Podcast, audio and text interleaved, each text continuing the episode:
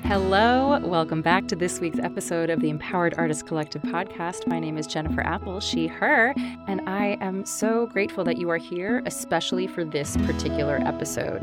This one, I would imagine, is one that you saw that it has to do with finances and budgeting, and you were like, no, not for me. And I get it. That would be me usually.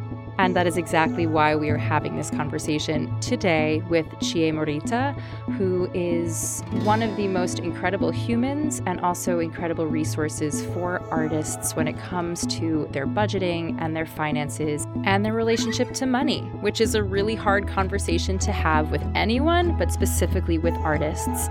And that is exactly why we are having it. With that said, around the conversation, we touch upon many large topics that we do not aim to solve as much as name them in relationship to what we are talking about. So, those have to do with guilt, shame, wealth and value, capitalism, societal class structures, budgeting, scarcity mindset, racism, generational trauma, challenging belief systems, and the way we can sometimes belittle ourselves. Again, we are not aiming to solve anything, but I want to give you as much information about what this episode entails before you jump on in. Now, before you turn this episode off and go running for the hills, it's worth mentioning that this is probably one of my favorite conversations to date. It is a candid, emotional, human conversation about so much more than what you see on paper as a list of topics. With all of that said, this is an incredibly important episode and, frankly, a bedrock of what the Empowered Artist Collective is all about. And I am so excited for you to take a listen. Enjoy. Well, hello, everyone.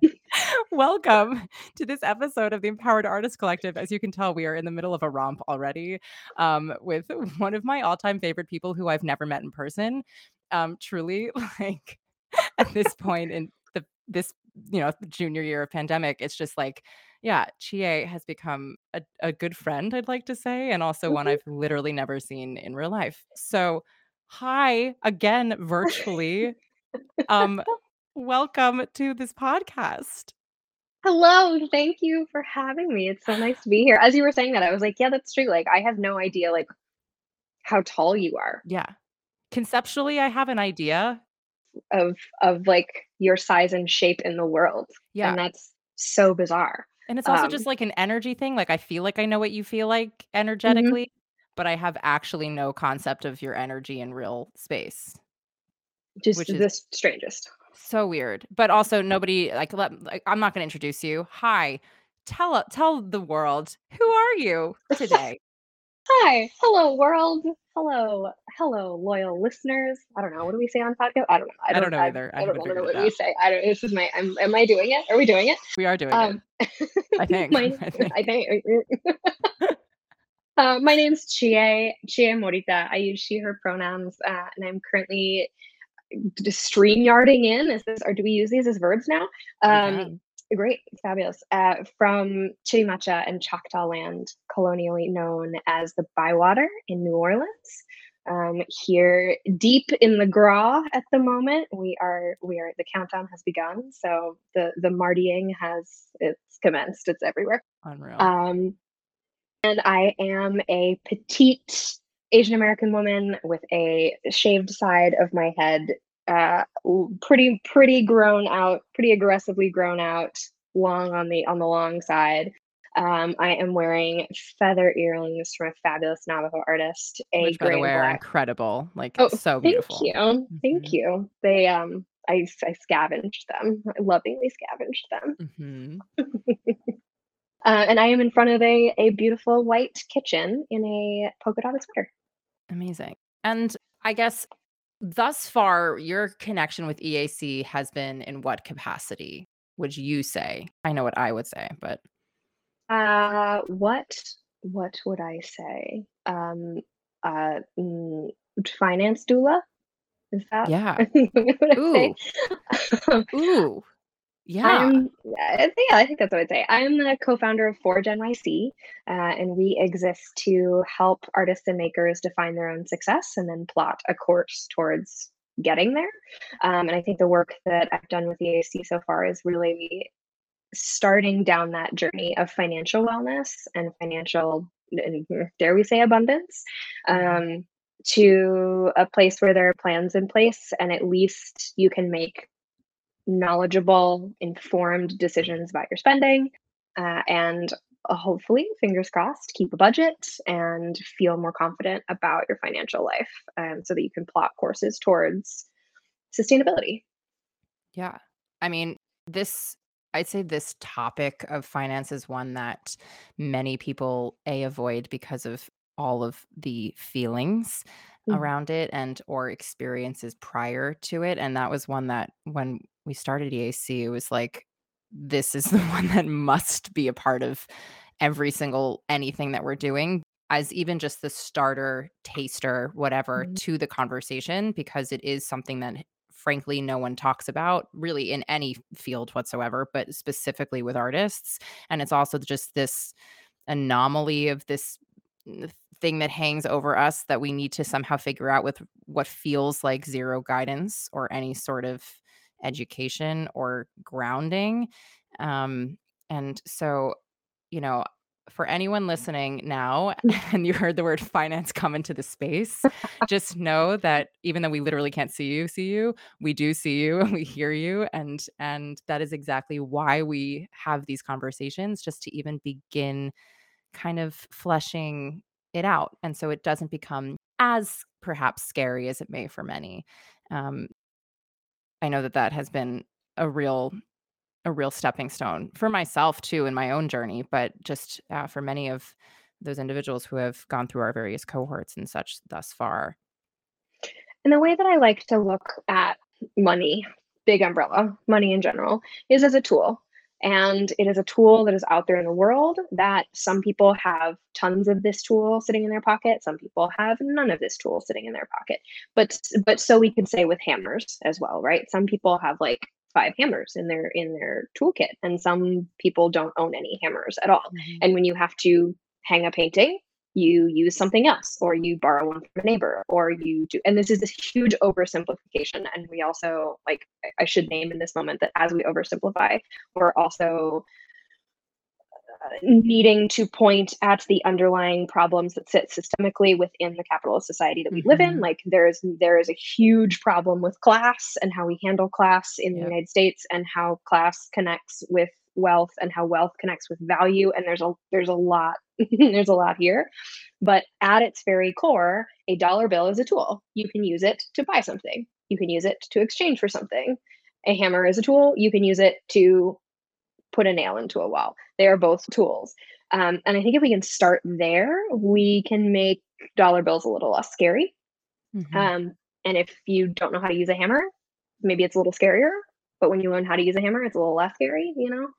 Um, and but all that being said, like it does bring up a huge pile of feelings. Like there is a lot of shame and guilt and insecurity and fear wrapped up in finances, partially because there is very little education in the States around just like basic basic financial wellness, Mhm. ins and outs of money and and and just you know math it, is it is math and at the end of the day the numbers are really not going to lie to you um, but we don't look at them because they're scary and they bring up they bring up so so much um, and i wish i wish they didn't because they really it's not their fault it's not the numbers fault but it does bring up a lot Honestly, I it's easier to blame the numbers though. Like I feel like for me it's like, "Oh no, no, I'm not a math person. Oh no, no, I don't understand the numbers." So like why even associate myself with something that I don't I just don't I just don't relate to that. But it's like n- no, like it doesn't really work that way. Like that is the structure. Whether I want to tear it down or not is relevant, but like that is the structure as it stands and it's like I kind of have to deal with the fact that like, "Oh, these are numbers. They're telling a story. The story says something about me and my choices, and that isn't a good or a bad thing. It just is." you know and i feel like you've said that so many times and it's something that really resonated with me is just this idea of even just seeing it you know this we as artists um if we're we are nothing but storytellers right? And hmm hmm reframing that idea of the numbers and money and just seeing it all in front of you as a story was actually something really I mean, it seems so small, but it made for me, was a mind-blowing shift of, hmm "Oh, right, I'm good at storytelling. I am I am a great actor. like, Mhm. so why, if this is also another version of storytelling, how can I then find my way into that story and use that as a way for me to find my path in there? Um, I guess I'm curious if you have any thoughts as to that as the narrative that you do share and like why that has perhaps been something that's been successful. Mm, mhm. Yeah, uh, let's see, where to start. So, I think that as creative people, artists, makers, storytellers in the world, it is the most natural thing to to to weave a tale, Mm. right? And to to add detail and add color and characters and right and to just like to weave this tale. Um, and if you can take that skill, that's so natural, that thing that comes to each of us so naturally. And I think like when I say each of us and I say artists and makers, like I actually sneakily mean like everyone on the planet. Like Mhm. I think that all all humans are makers, all hu- humans are artists. They may not choose to self-identify that way, but I think that that creative spirit in all of us is is kind of what I'm talking Have about here when I say I'm that. interrupting you. Have you watched Making It with Amy Poehler and and Nick Offerman? I have not I not. feel like I feel like this might be a show for you too. Mm.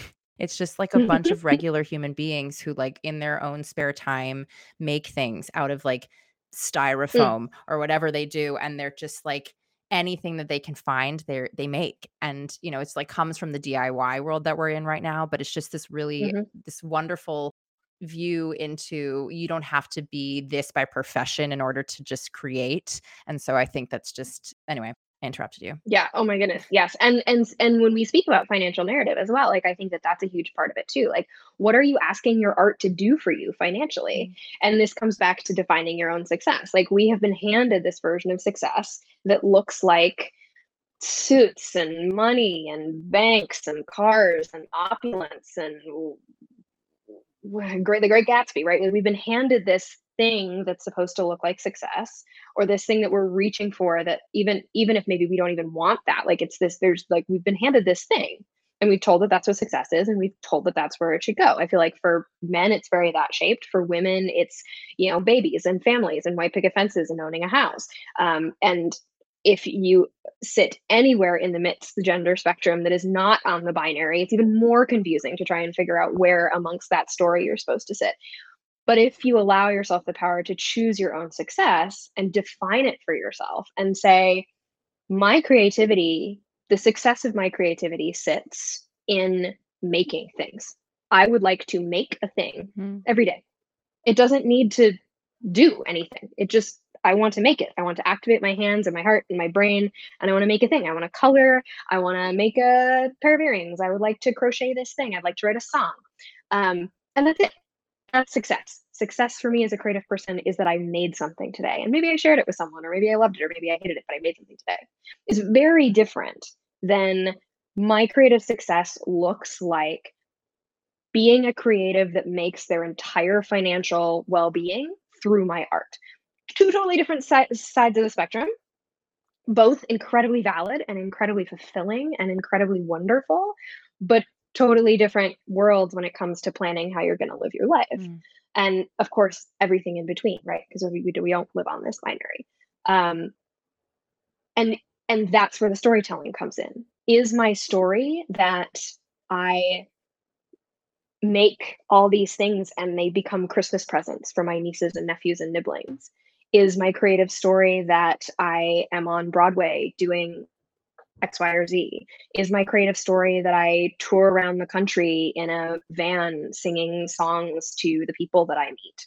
There's so many different versions of what that story can be for for any individual, um, and it's going to change too. That's the other wonderful thing about a story. But we we even through this amazing ability that each of us have to weave these stories, we somehow get stuck when we come to weaving our own, and that comes back to the guilts and the shames and the value problems that we've run into in this society, specifically in America. We don't value artists enough. We don't value creativity enough. Mhm. We don't teach it enough. So how are how are we supposed to believe that our own energy and our own creativity is valuable and then turn that into our own story and then live that own story and then finance that own story, our own story? I feel like my grammar just like went to total garbage there, but who cares? We're here to talk numbers. We're not here in an English class. You know, let's keep let's keep our subjects straight, yes. okay? We like we're here. I've entered in my brain. I'm like, okay, this is the class that I I know my shoulders go tight and I'm trying to be like, you know, so it's cool. If your grammar went, like, great, that's where I would be thriving. So I, will pick up the slack for you over there. Like, we got it. Great, great. Yeah. Mm-hmm. We're totally fine. Don't worry. I guess I have so many follow up questions. All right. First and foremost, I hear that. I love the idea that our own stories can change clearly, right? We grow and we morph as people, hopefully, and we continue developing, hopefully, as human beings on this planet as the world changes and evolves around us as well. Mm-hmm. Um, mm-hmm. But what happens when, for example, people plan for the one story and then the story shifts and you have to replan again? Is it like you have to go fully restructuring again when you view your say finances and you see the story that it's saying telling you have to go is this like a repeat structure that you're um suggesting? Suggesting? really, i said suggesting. Like i, I guess I, i'm also here i'm not speaking english today so here we are. fine. it's fine. There there are so many other languages we can use it'll be great. Um that's an amazing question. I i think the work that that I do with Forge um, is really grounded in a foundation of language as well, and around personal mission. Uh, and again, like I have to add a huge asterisk in here to mention that like we are speaking the colonizer's tongue. We are we value education in a linguistic space in a way that really really over benefits uh, a populace that already has a lot of mm-hmm. benefits and can be incredibly harmful. So like we'll put that into the basket with um, with the the class and societal societal and systemic uh, capitalistic problems that we're gonna mm-hmm. you know mm-hmm. fix fix in this hour right yeah of course but, clearly yeah yeah solving everything um, but if you know why you're here what your mission is to be here to do and that mission might be i'm here to be a mom or i'm here to make this thing or i'm here to solve homelessness. Whatever your mission is as a human being on this planet probably is linked to all the little things that you're making. Not little things, big things, massive things, tiny things, all the things that you're making probably have something to do with that drive. Even if that creative urge is simply making space for the work that you're doing out in the world. We cannot be on 100% of the time. We, in the brilliant words of Joanna Carpenter, you cannot pour from an empty cup. We must all understand our own refilling strategies maybe the crocheting is the thing that you do to refill your cup so that you can go out and be a social justice warrior. Who knows? But understanding why you're why are you here? Why are you here? What are you here to do? How are you changing the world? What's your stuff? That plan is the plan i want to help people develop towards financial wellness. Because whether you're making a hot dog stand or a piece of theater the structures and the numbers are not that different. And the way that we make things is more similar than it is different i think um, no matter what it is. And so if you can take the the tactic of making something and break it apart in a financial way that tool you can apply to you can apply to anything. Um, and so i think if the plan starts from a place of of mission driven urge that even if the product changes a little bit the numbers will be adaptable. Yeah.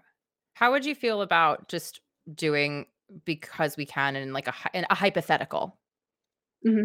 in real time, like right now? mm-hmm. Of like of a plan changing yeah. for someone. Mm-hmm. Like just like mm-hmm. random okay. arbitrary numbers in the ether that like or like just like a story that I've told that comes from a I don't know, I'm making literally gonna make this up on the fly. Is this like great? Let's try it. Yeah, totally. Okay. Yes. Um. Yeah. We're yeah we're storytellers. Great. We can we're we're we're improv great. folks yeah. here. So I I feel like on this planet I um I don't have like a why necessarily because I feel like that actually boxes me in. And I feel like that actually is like leading back to systems in place to try to minimize us and our potential. So I actually don't personally have a why statement. But I feel like in this moment right now, I as an artist, as a teacher, as a coach, as an actor, as a singer, as a collaborator, all of these things, I'm here to serve. I think that has really been my my MO at the moment of what do I have? What have I been given? What are the gifts that I have? And how can I give that to others in a way that fully doesn't deplete myself, but to serve? So, Mhm. Mhm. assuming that I wanted to like create a short film, let's just do that. And this short film, I don't literally don't know, I'm making all this up. My this short film um, has a story that hopefully um, serves in some capacity and tells a story that has yet to be told. Great. I would is it I would look at my own personal finances and see how I can budget it out? Is it a totally separate situation? Like, what am I doing? So I first just want to name the fact that you did just beautifully articulate your why right there. So I think you do have one. Yeah, no, I mean, like abstractly, say it. sure, abstractly I have one. I just don't like to call it that because then that feels like a label. I guess I'm so not into the labeling of the things because Mhm. then it's, you know, if one day somebody wants to change their label, then like then they have to go through all the rigmarole about like telling everybody that their label has changed. Like nobody needs to know. It's like for you. So yes, of course I know what my quote unquote why is. Like I know why I'm on this planet. I'm very, very clear as to like how I I'd like to interact with people. But yeah, yeah, maybe like logistically I don't call it that for sure. Okay. All But right. yeah. Well, No, but you you right. Well, me. I like it. It's good. it's it's your little heart label. Yeah. We don't have to we don't have to look at it or share it to anyone Yeah. else, but I do think it's in there. It's interesting. Um so okay, so uh you you are a, a person who comes to this planet in a in from a spirit of service and the way you would like to serve your your crowd today, your community today, is through a short film. Mhm. Fabulous. So, step one, we hope that you have some sort of awareness around your own personal finances. Um, the way that I teach this in Finances Narrative, um, as I've done with EAC in times past, is take one month of your personal finances, just one month of your credit card statement, any cash receipts, all of your stuff. Um, and you can pull this from an old record, or you can start today and just collect really diligently a month of financial records. Just collect them. Step one, collect your financial record. Step two, we sort. We sort that financial record down into categories. Um, those categories can include things like your home, your which is your rent and your electrical bill, and is way too high, especially if you live in New York City. Um, another category might be wellness, um, any fitness classes that you take, or a meditation app that you love, or whatever you're doing for your own wellness.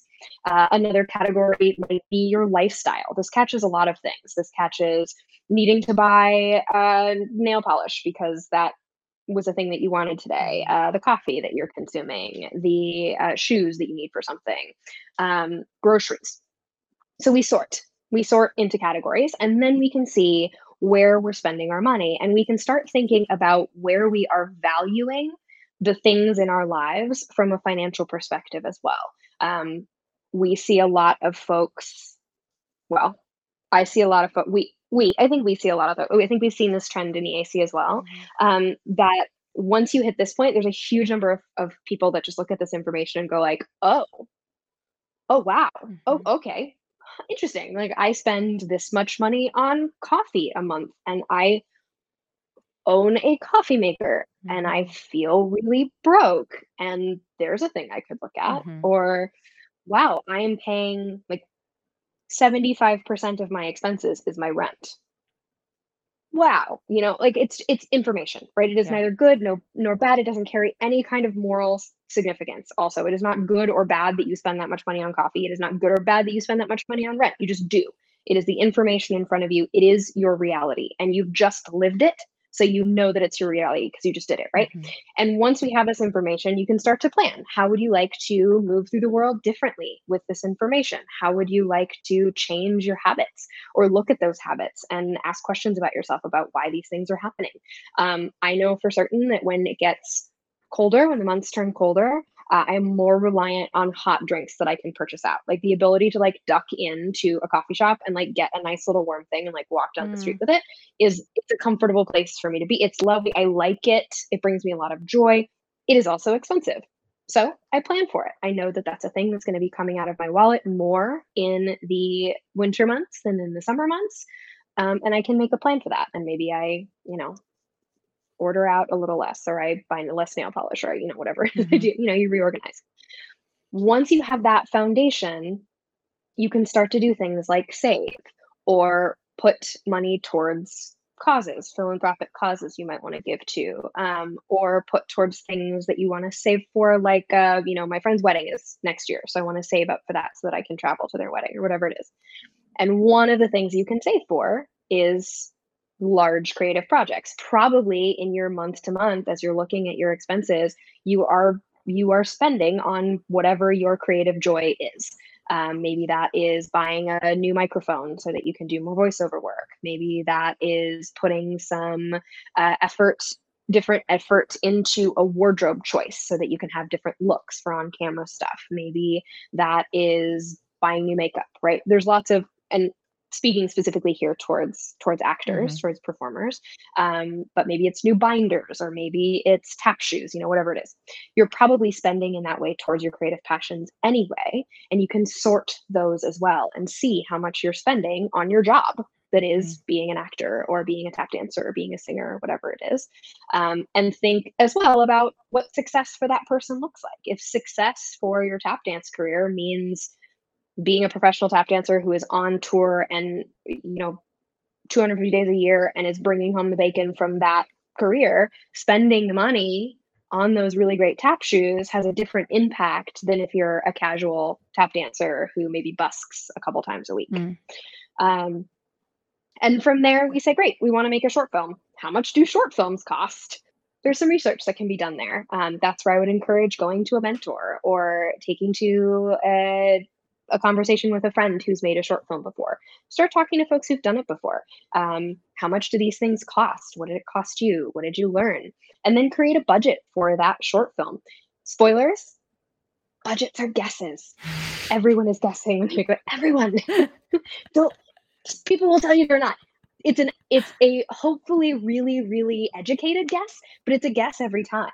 And the more budgets we make and the more that we plan, the better we can get at guessing about this wild and silly life ride that we're on. Uh, and so the more short films you make, the more you're going to know. Um, I am also going to take this this moment to stand on the tiny soapbox that is budgeting is a value statement. Creating a budget from a place of your values is a radically creative and radically excellent act towards your values and fighting for what you believe in in the world. Can you elaborate on that? Absolutely. I would love to. So let's say you build a budget for this short film, um, and you would never do this, but since we're working in the mm-hmm. hypothetical, mm-hmm. let's say you decide all of the people that are going to work on the film are going to volunteer for you. God forbid. God forbid. God forbid. God forbid, right? But I cannot tell you how many budgets that I see like this, yeah. right? Where everyone works for free. We've all, I mean, I, I mean, dear listeners, like raise your hand if you've Oh, I mean, that. absolutely. We're both raising hands. Yeah, absolutely. Yep, clearly. Mm-hmm. Yes, this has happened. Um, but that's a value statement. That is saying, like, I believe that on this project, in which I'm spending all of this money on all of these things, that the thing that I can not pay for is human labor. Mm-hmm. And we don't believe that here. We don't believe that here at EAC. No. So if we believe that bodies and time are important, we must value them. We must value them with dollars. We must value them in in a way that you can go back out in the world and spend those monies, right? Um, so, or let's say that uh, as you're making this short film, you decide you really want to have an all clear production team. Um, and let's say that this all clear production team has some needs they maybe there's some access needs maybe there are some time needs maybe there are some spatial needs um, that are different than a than the other folks that you might hire. And the other folks maybe they're cheaper. Mm-hmm. and maybe you might say no like i would like to value these people and give them what they need to do the work that they are asking for and so i will I will take a little more time to make this film, which is going to cost some more money. I'm going to make sure that their access needs are met. I'm going to make sure that they have the stuff that they need to do mm-hmm. their work at their very best. And that's a value statement to say, like, no, we will do it the right way, the good way, capital G, good way. Um, whatever those values are for you, you can fuse, infuse those into your budgets and uh, and and insist that people be taken care of the way you would like to be taken care of. And that is how we teach those we work with how to value us um, is to is to make those insistences um, so you build your budget, you have your budget, it's probably a guess. And as you go through production, you're going to learn where we guessed more than maybe we didn't, right? We start to uh, purchase things and pay people and rent things, and we realize maybe we're a little over budget here, we're a little under budget here. We can move move as we go and flex as we go. We do want these tools to be emergent for us. Um, and by the end of this, uh, the end of films being what they are, probably at the end of pre-production, you have a moment to reorganize, and at the end of filming, you have a moment to reorganize, and then as you go into post, you have a moment to reorganize. you have some places to sort mm-hmm. of reorganize your numbers. Um, and knowing what your personal finances are doing for you, you know how much money you personally have to invest in this project and how much money you need to raise. And this is, you know, I don't a whole whole bag of beans. This is like part due duh over here. Just yeah. Mm-hmm. Part four. Yeah. Raising money for things. Um, but you will know what it what what it will bear on you and this is a place that I think we see so often creators say, like, oh, well, if I want to make this, I have to personally go into the debt of whatever, to the tune of whatever it's going to cost me to make this thing in order to make it.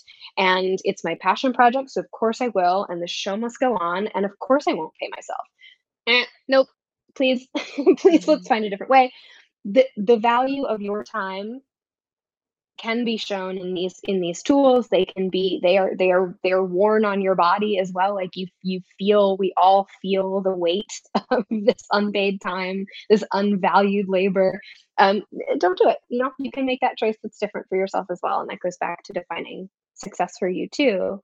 Um, insist on your own value. Mm-hmm. insist on the value of the people that you are working with. Put it down in writing. Commit to it. And then raise the money um, at Forge, we say all the time, if you if you can't afford the people, you can't afford the project. Ooh, I love that. People are time is valuable. Human effort is valuable. Ooh, but that phrasing is so good. If you can't afford the people, you can't afford the project. Ooh, and we stamp that. And thank you so much. Goodbye. Ooh, That's so good so good. So then i guess then the question here would be like if i then pivot okay or and or like i did my short film it did what it did and now i need to raise money for the next thing or let's say while i was in pre-production for this short film i actually realized i don't want it to be a film. I actually want it to be a theatrical piece of something and that becomes a whole slew of a new budget is it just like okay cool let's guesstimate here do the same type of value based check-ins of what is important for this theatrical piece now that it's no longer a short film and then come back and do it all over again rinse wash repeat yeah, I mean, I think the the the non-budgeting stuff that I would add in there is, of course, communication. Like, you know, w- why is this change coming up now? Who do we need to talk to about making this change a reality? Um, who does this mean is going to stay on the project, and who does this mean is going to separate from the project? Um, are we ensuring that those people that we asked for their time and that have committed to us and maybe not taken other work because they said yes to us, are we still paying those mm-hmm. people for their time and their energy and their and their value? Um, and how are we making that pivot and let's make it in the most intentional and loving way we possibly can and that's to to you as well as to the rest of the team like let's be yeah. kind and intentional about all of the things that we do make that pivot with grace. Um, everything is going to change you know i mean this is a really especially now we're in such a wild and wiggly time. Um, something's going to wiggle and you're going to have to adapt. Uh, and there's a lot of budgeting tools certainly that can be applied there make sure that you have a healthy contingency so that you have a little bit of emergency money if something goes over budget adding in some miscellaneous lines for spending so that you know you have a little extra money tucked away in that marketing budget if you need to buy a few more ads whatever whatever the thing is um, and a lot of a lot of these line items can be transferable. You know, we're going to pay people to act in the film. We're going to pay people to act in the theater show. We are going to need to buy a location to shoot. We're also going to need to buy a location to put the show on. Um, mm-hmm. those locations are going to be different, and they're probably going to cost different amounts of money. But it's a similar similar way of thinking, mm-hmm. I think, to sort of plan out all of the things that you need and then decide what those things are going to cost you. Yeah. Um, and you know, this is also all like we're living in a hypothetical thinking Completely. space here at this point, you know, and it's it's sometimes we feel thanks to the the oppressive nature of a scarcity mindset that we've all been handed that is uh, a lie but that's that's like part six. Uh, I actually think that's bumped up uh, before the other one. I think that one's before we fundraise. Probably like part yeah. three. Yeah. Um, you know, we've been handed this scarcity mindset that tells us that we have to move really fast, that we have to be productive, that we have to like get this stuff done. Um, and that's the thing that I like prescribe to. Um, and the necessity of that is really of scarcity is really uh, harmful. Um, and in those moments of pivot, I think that's really a great place to think about why that change is coming up. You know, is, is why is this change coming up? Where are those problems coming from? How can we be really intentional about making this shift? Um, and then later on, maybe next time you think you want to make a short film, you can also sort of ask, like, is this really a short film? Because last time it wasn't. like, what is it now? Um, and that saves time and energy too. Um, but like you, you have way more time than you think you do. You know, you have a moment to stop and take stock, raise the money you need, put the plans in place that you need, build the infrastructure, take care. Right? It doesn't have to happen tomorrow. Um, we are, in fact, not curing cancer, and you know, like things take the time they take, and that's okay. Yeah. Besides the incredible budgeting tool that you just like briefly, you know, looped everybody mm-hmm. into, um, that obviously cohort members in EAC have done for themselves and people with you at Forge can do if they were to reach out and all of that, which I will obviously will share at the end of this. But um besides that, what would you say would be and clearly it, it changes per person and their needs and where they are in their you know, awareness of their finances and or budgeting and or any of that. But what would you say are the like pitfalls that you have seen over the course of what you do with artists that you were like, "Oh, if only they had had this." Or is it like a mm. is it a, an accountant? Is it a financial advisor? Is it a, a book that they need to read? Like what is it like if you wish anybody had that thing before they even started? Is there something? Oh, this is either like a yes there's too many and you don't have time or like no because it's it really depends no i i think so if if i'm speaking specifically to well maybe not i don't know i think i'm speaking specifically to like performance artists okay. in this answer um and it and it's a it's it's a thing that i wish we had all not had i wish we had all not been taught that we were disposable mm. Mm. And and I don't, you know, and I don't I value teachers very much. I think they are incredibly important. They are underpaid and undervalued themselves. I think that's some of where this lesson comes from. But this this like starving artist show must go on thing that we're handed mm-hmm.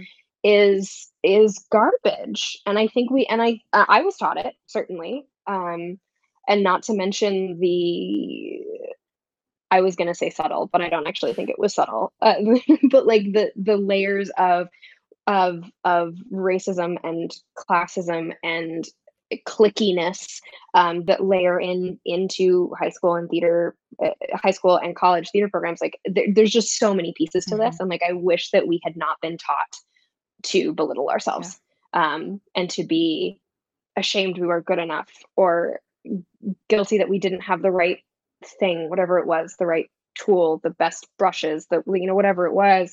Um, and yeah, and I and if I take that and I try and spin it positive because I, I I would love to do that. Um, I I think I just wish we had more like life tools earlier and more you know, I mean, I was homeschooled up until high school. Um, and I, recently I was going through a whole bunch of like old notebooks and stuff, uh, doing a sort of pandemic purge. And one of the things that I came across was one of my early math notebooks.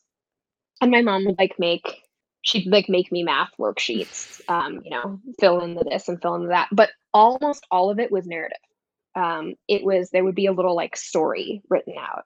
And all of the stories were practical you know they were about taxes they were about sales mm. tax they were about uh, baking you know measurements in baking they were all like it was all really like practical stuff and like this is it's life tools yeah. it's it's it doesn't it's so infused in everything that we do and we haven't been taught to see it and we have been handed with this scarcity and with this this general devaluing of the creative spirit that if you don't have if you're not good at numbers, you can't do math, yeah. or if you don't have a marketing degree, you can't you don't know how to market anything. And like it's not it's it's not true. Yeah.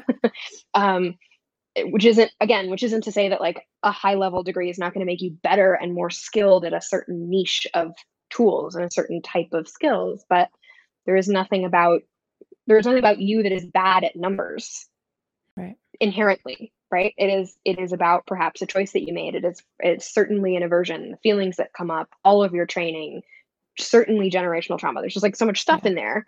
Um but like you are not as a person you are not inherently bad with numbers. Mm-hmm. um and i think that that's the same that can be said for anybody and anything. And like i and maybe that's the lesson here in um dear listeners, if you hear your own mean voices telling yourselves that you're bad at something, um, well, I just I've never I've never taken a social media class, so I'm just bad at social media. Uh, well, I'm a bad cook because I just was never taught. Uh, I'm I just I'm shit at painting. Whatever it is that your mean voices want to say, w- let's challenge those mean voices. Mm-hmm. Let's ask them why they think that thing that they're thinking about us, and let's let's go toe to toe with that voice um and and do some do some work around how we can turn that voice down.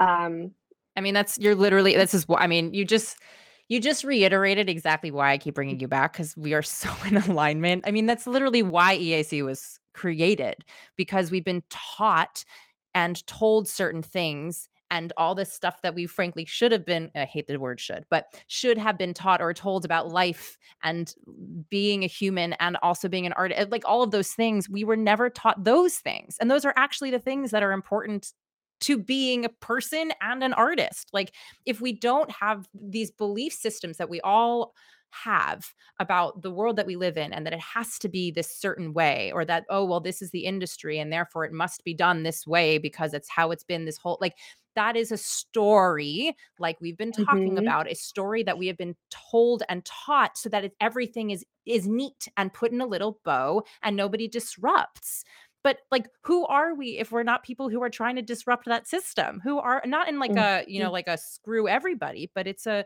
that is our job. Like our job as artists is to tell stories differently and to say but what if it's this this time? And what if we told it this way? Or what if i didn't think that way? Or as you just so beautifully said like what if i challenge that thought that has been told to me? Well i can't take up space. Well why?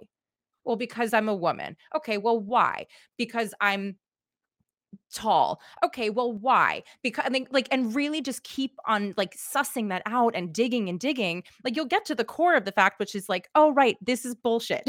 like not always, but majority of the time. And I just it makes me, I mean, that's literally why this whole entire community exists is because I don't believe that that is the world that we need to be living in. I really, really don't. And if it starts right here in this little podcast conversation that we're having, or in the little cohorts that we're having, or in like slowly budding, like I really think that is the whole point. The whole point is like we are in control of of shifting that narrative for ourselves, of giving mm-hmm. ourselves these mm-hmm. these tools by by challenging the fact that okay, if this teacher is telling me this thing why are they saying that to me? Is it because they have been stuck in this position for a really long time and they're bitter about the fact that they haven't been acting for a while? Like, I, I mean, not to put them down, but maybe, okay, cool. That's mm-hmm. not about me then.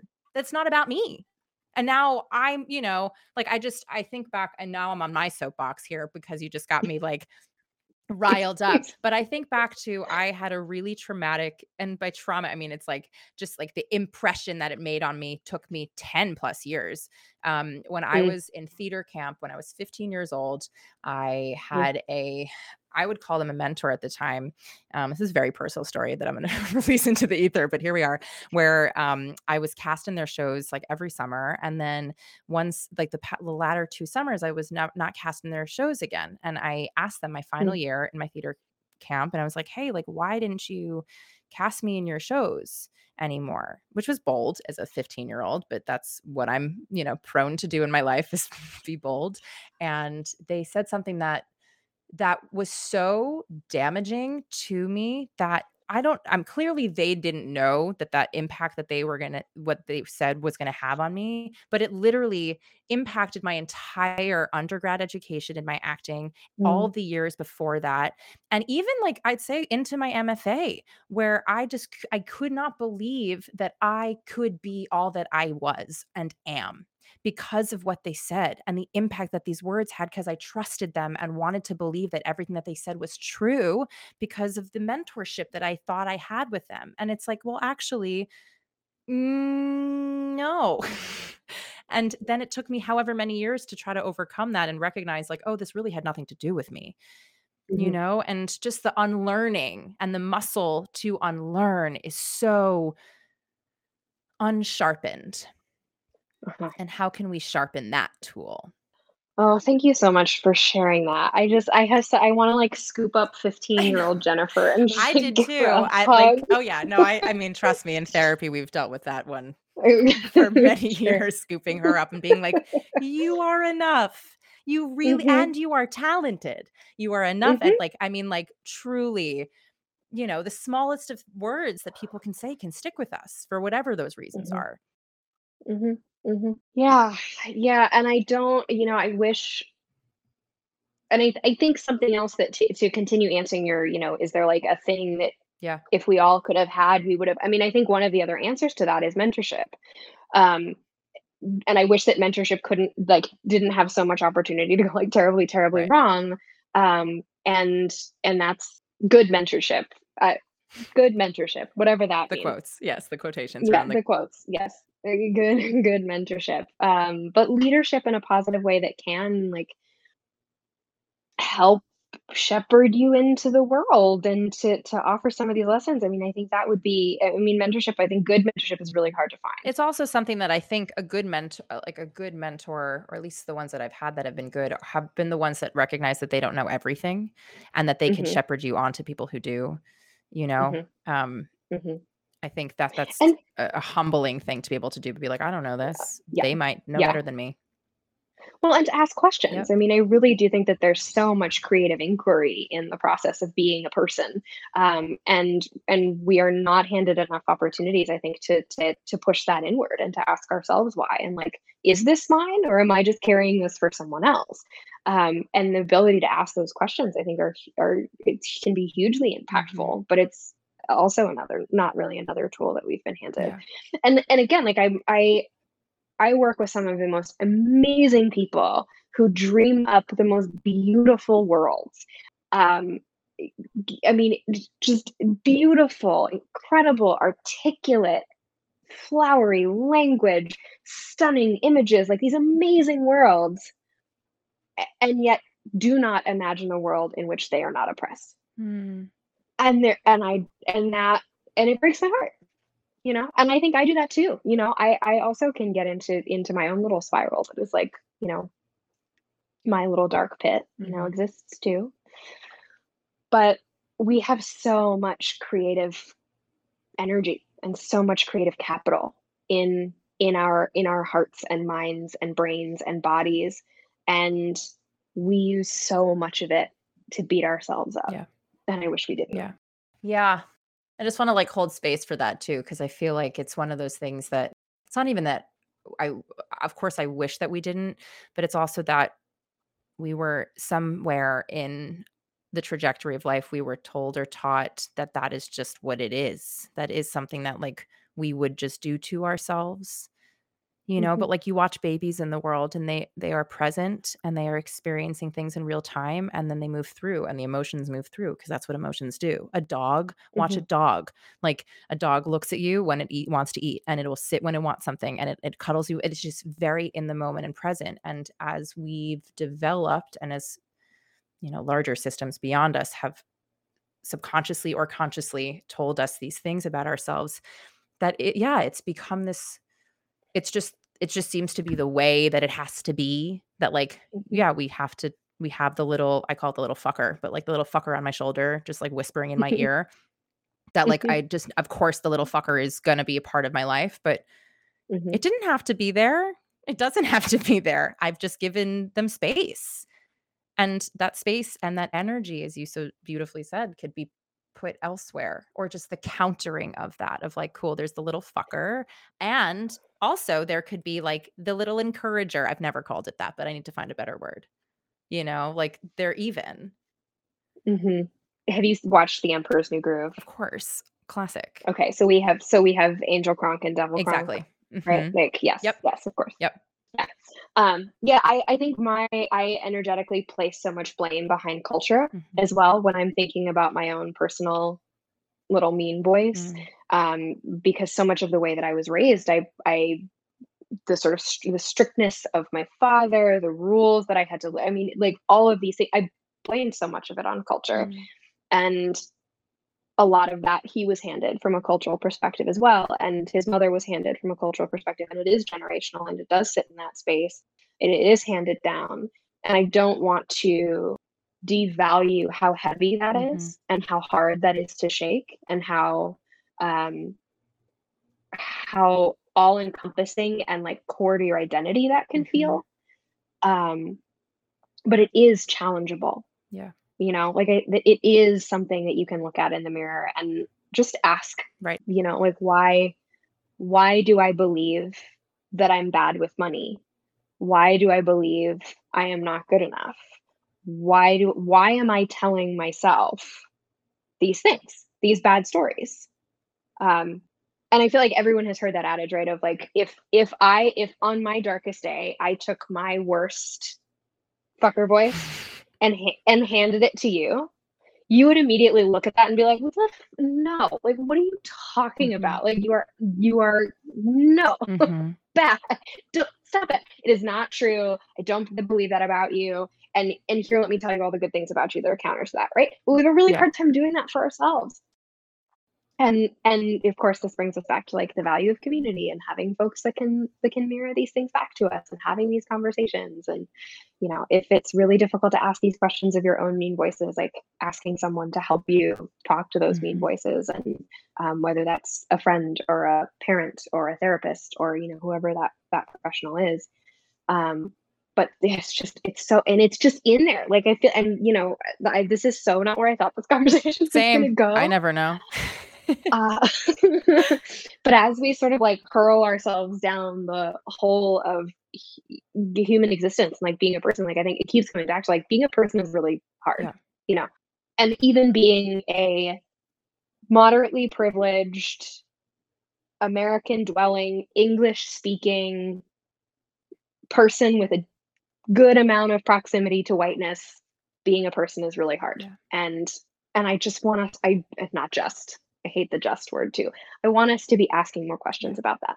Like why why is it so why is it so hard? Why am I making it so hard on myself? Mhm. Why does this suck so much? Yeah. Like this should not have to suck. Yeah.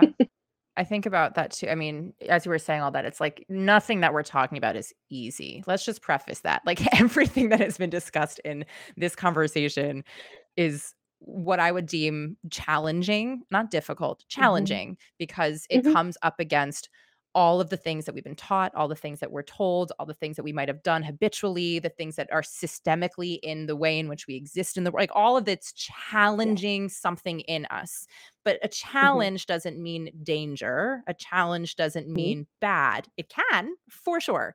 But this is all mm. challenging and I I feel I'm very grateful that this conversation took this turn. Um because I feel like this is the crux of really when push comes to shove everything that we do in life, right? And obviously this came from the perspective of like how do we get into our finances and our narrative around finances, but like that it's mirrored to the fact that that is also as challenging as any of the other things too and it doesn't have to be any more challenging than any of the other stuff. And I think what a wonderful little lesson t- for me to be hearing today about the fact that it isn't, you know, we put so much pressure on it because perhaps it's something that we don't necessarily understand and it feels really nebulous in all of the ways and the ins and the outs. So we didn't even frankly talk about well, there will have to be a part duh and a whatever with this. But you know, all the other like the the inconsistencies about being an artist and the ways that like how do you navigate all like all of that stuff we haven't even touched on.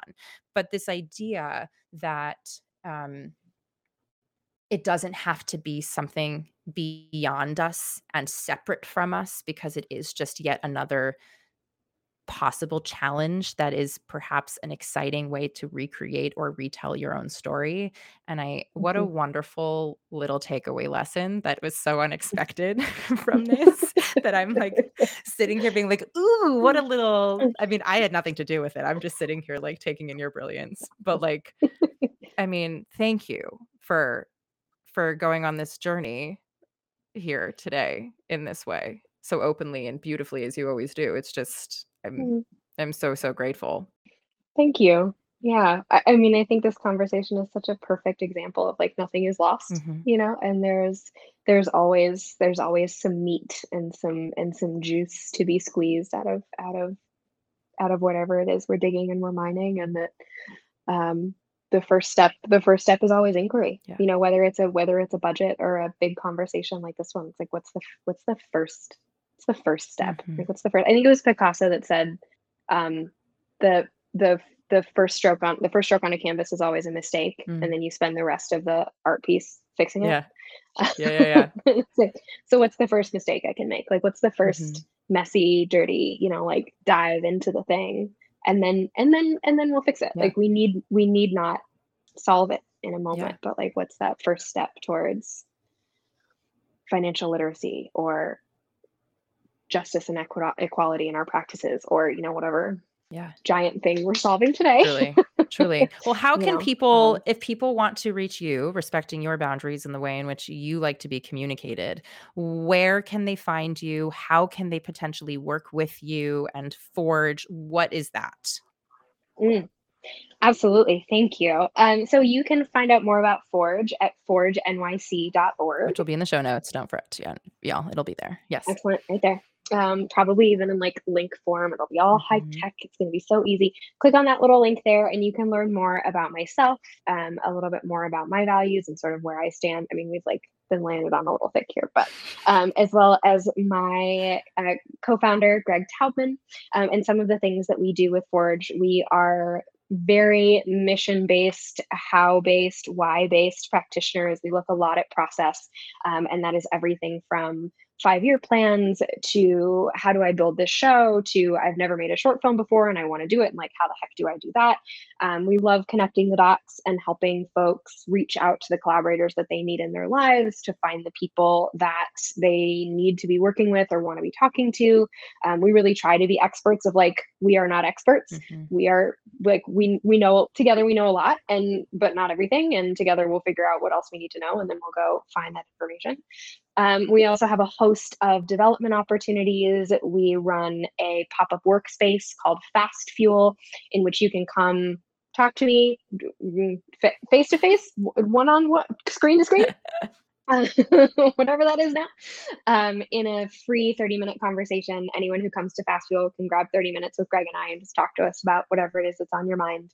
Um, and that's a great way to to get to know us a little better and and see how we work and meet our community. Um, we have a fellowship that we also run. Um, we teach workshops. It we we're we're everywhere. We're doing all kinds of things. Um, so you can learn more about Forge there, and then you can always email me. Um, and Jennifer, I assume you can put that that email address can. in in the show notes as well. It's chie at forgenyc.org. Um, and I really do. I mean, I've told this to I think every EAC cohort, but like emails in the middle of the night about personal finance and like big life questions are are like my sweet spot. We all have something, you know. So you know, hey, um, that and that and desserts. So but really truly like send me an email reach out to me i'm also on instagram at Chia Celine. you can find me there um, and and reach out uh, and and say hi and tell me about what you're working on and what your big questions are and what you're running into and i don't know what your little fucker is saying and we'll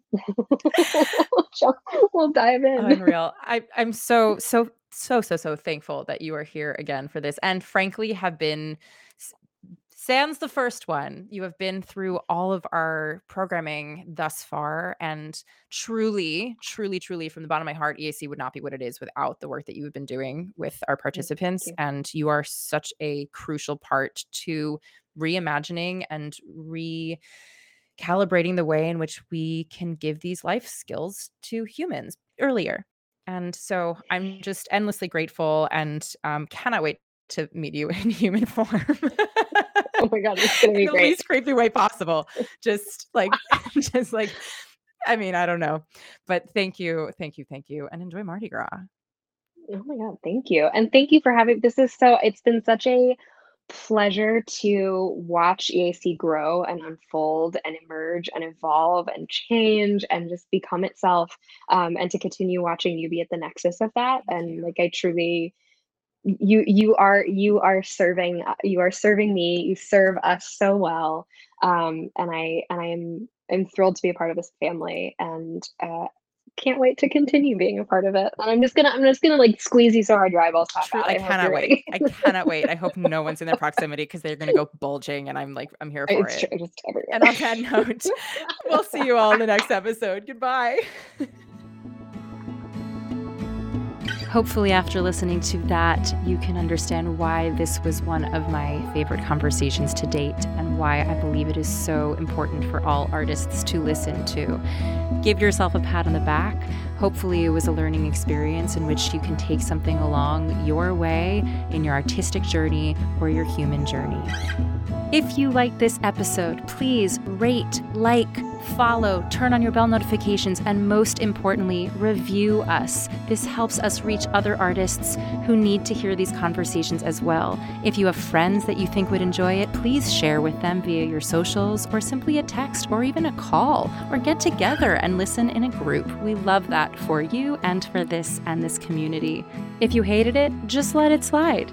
And if you have not yet done so, please follow us on Instagram at Empowered Artist Collective, on TikTok at Empower Artist Collective, or you can find out more on our website at empoweredartistcollective.com. With that said, I am Jennifer Apple, and I am so grateful that you came back yet again to this podcast. We are so excited to have you back again next week. Until then.